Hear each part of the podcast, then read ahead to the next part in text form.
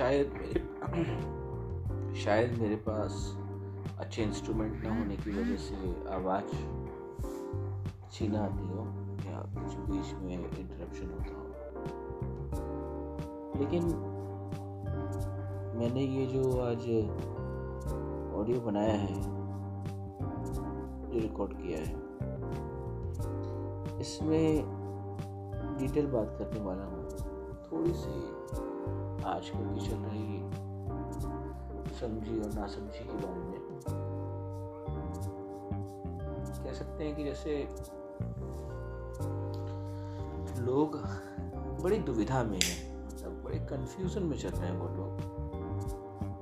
खासतौर पे धर्म और जैसा कि नेशनल इन्वायरमेंट है साथ में फिर लोगों की अपनी पर्सनल थ्योरीज हैं, जो कि उनको शुरू से उनके साथ बिलीफ सिस्टम इन्होंने अपना बिल्ड किया हुआ है सोसाइटी तो इन सब चीज़ों पे मेरी एक राय है। मैं कोई अपना ये नहीं कहता कि मैं पूरी तरह से सही हूँ और दूसरे सब गलत हैं या जो मेरे साथ है, सिर्फ़ वही सही है, ऐसा नहीं है। सबकी अपनी राय मैटर करती है, सबका अपना अनुभव मैटर करता है। तो मैंने ही इस पर एक छोटा सा अपना अनुभव जो मुझे लगा कि बताना चाहिए। शायद कुछ लोगों को बेहतर लग पाए वो बातें और उस गहराई तक उतर पाए जिस पे मैंने कोशिश की है अपने शब्दों से, अपने ज्ञान से, अपने अनुभव से जो आप लोगों तक उस लेवल की बात करने की कोशिश कर रहा हूँ। तो हम लोग का जो भी स्ट्रक्चर है, वो सारा डिपेंड करता है कि हमारी कैसी परवरिश थी, हमारा कैसा आसपास का माहौल था, कैसे लोग थे, कैसे मेट्स थे स्कूल मेट्स थे, हमारे साथ के बच्चे थे। तो वैसे ही हम धीरे धीरे करके डेवलप होते हैं। इसमें नेचर का बड़ा रोल होता है क्योंकि हम जो है अपने हमें पता नहीं होता, लेकिन ये कहीं ना कहीं मेरा मानना है। पर्सनल जो मेरा अनुभव है, वो मानना है कि एक किताब जिसको हमने लिखा है, उसी किताब की स्क्रिप्ट हम प्ले कर रहे हैं रोल प्ले कर रहे हैं। उसी किताब के आधार पे। और सबसे ख़ास बात यह है कि इसको हम जिस वक्त चाहें उस वक्त अपने हिसाब से उसको मॉडिफाई कर सकते हैं, अपने परिवर्तित कर सकते हैं उसको, उस किताब की स्टोरी को स्क्रिप्ट को। और रोल तो हमसे बेहतर कोई कर नहीं पाए अब इन सब चीज़ों को देखने के बाद अब समझ में आई ये सारी बातें। तो मेरे अंदर की जो शिकायत वाली भाव था, जो मतलब कॉम्प्लेनिंग नेचर था कहे कि जैसे शिकायतें, शिकायतों में रहता था कि ये नहीं है, मेरे पास वो नहीं है, मेरे पास ये सुविधा नहीं है, मेरे पास ये चांसेस नहीं है। या मेरे पास नहीं है वाला जो सेगमेंट था ना, उसमें मैं ज़्यादा मतलब ये कहें कि उसको ज़्यादा मैं फॉलो करता हूँ नहीं है। यहाँ पे जब बात प्राप्ति की आती है, किसी भी चीज़ कुछ भी हमें चाहिए होता है, कुछ भी हमारी डिज़ायर हम उस चीज़ के पीछे भागते हैं, उस चीज़ के पीछे पड़ जाते हैं। सही मायने में जो चीज़ें नेचर हमें देता है, जिसको हम आसान भाषा में किस्मत, भाग्य या तकदीर बोलते हैं, ईश्वर की कृपा बोलते हैं उनके सामने जो हम अरदास लगाते हैं, उनके सामने जो हमारी विनती होती है, उनका कबूलनामा, उनका एक्सेप्टेंस या उनकी दुआ, वो कहें कि उनकी जो मन्नतें हैं, वो ईश्वर ने स्वीकार कर ली। कुछ भी नाम दें, जो नेचर हमें देता है। जैसे अचानक से किसी को धन की प्राप्ति हो गई या कोई बहुत अच्छी मैं कह रहा हूँ। कि उसको नौकरी लग गई या करियर रिलेटेड या उसको थोड़ा बहुत सच की जानकारी हो जा रही है, ज्ञान की प्राप्ति हो जाती है। मतलब कि मैं समझता हूँ कि ज्ञान इन द सेंस की अल्टीमेट हैप्पीनेस जिसको हम पूरी तरीके से स्वीकार भाव से अपने जीवन में लेते हैं।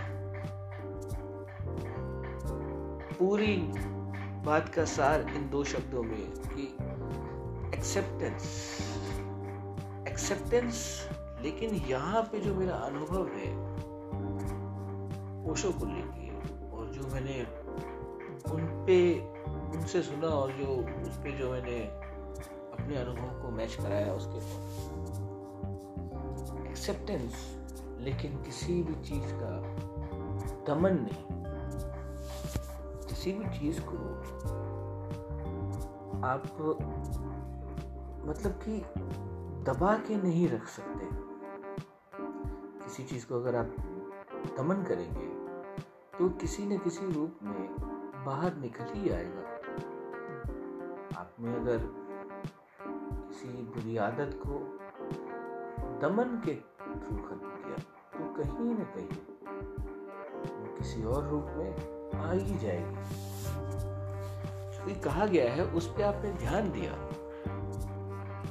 पर आपने ध्यान दे के उसको खुद ताकतवर बनाया, इतना लायक, इतना शक्तिशाली बनाया उस हैबिट को कि जब उसका दमन करेंगे तो वो शक्ति कहीं ना कहीं तो वो जो ध्यान होगा, जो आपका टेंशन होगा, उसका यूज़ तो होगा ना। क्योंकि वो तो कभी ऐसी एनर्जी तो कभी खत्म नहीं होती ना। एनर्जी तो ऐसी चीज़ है, आप इस चीज़ को साइंस के हिसाब से समझे। तो एनर्जी तो खत्म नहीं होती, उस चीज़ का दमन करके किसी चीज़ को खत्म नहीं किया जा सकता। जीत पानी है तो किसी अपने पर्टिकुलर टारगेट से पहले क्योंकि जीवन में ये बड़ी सक्सेस की कीज है, आप देखिए, कहते हैं ना कि ओशो की अगर मैं बात करूँ तो क्यों मुझे बार बार मैं ओशो को मेंशन करता हूँ? क्योंकि उनकी लाइफस्टाइल देखिए आप, उनके जीवन के तरीके को। कहते हैं, मैं सन्यासी हूँ, लेकिन अपने किस्म का तो ये जो भाव है, ये जो तरीका है, वो दर्शा रहा है कि इंसान को किसी चीज़ का दमन करने की ज़रूरत नहीं है। वो जिए अपनी मर्ज़ी से। जिए अपने अंदाज में। बिल्कुल, किसी और की अगर इंटरफेरेंस किसी और का अगर प्रेशर या सामाजिक मानसिक या फिर फाइनेंशियली कहेंगे इसको वेल्थ पैसा, किसी भी तरीके से अगर किसी का प्रेशर अपने ऊपर कहें, इतना ज़्यादा प्रभावशाली कि हमारी लाइफ अगर दूसरे के हिसाब से चेंज होने लगे तो फिर हमारा अस्तित्व ही क्या है? तो इन सब चीज़ों को समझने के बाद इसमें थोड़ा वक्त लगता है। इसको डिटेल में समझने में थोड़ा तो टाइम लगेगा ज़ाहिर है। आपकी क्षमताओं के अनुसार ही आपको ज्ञान या किसी भी चीज़ को आ, हम ग्रहण कर सकते हैं। जब हमारी भूख उस लायक हो जाती है तभी हम खाना खा पाते हैं। सीधी बात है। मेरी भाषा कभी कमज़ोर कभी स्ट्रांग हो सकती है कभी मैं मानता हूँ इस बात को लेकिन मुझे लग रहा है कि मैं वो समझाने में सक्षम हूँ जो आप समझ पा रहे हैं। जो अभी अगर आपने मुझे अभी तक सुना यहाँ तक आप सुना उसका मतलब यही है कि आपके अंदर वो क्षमता है,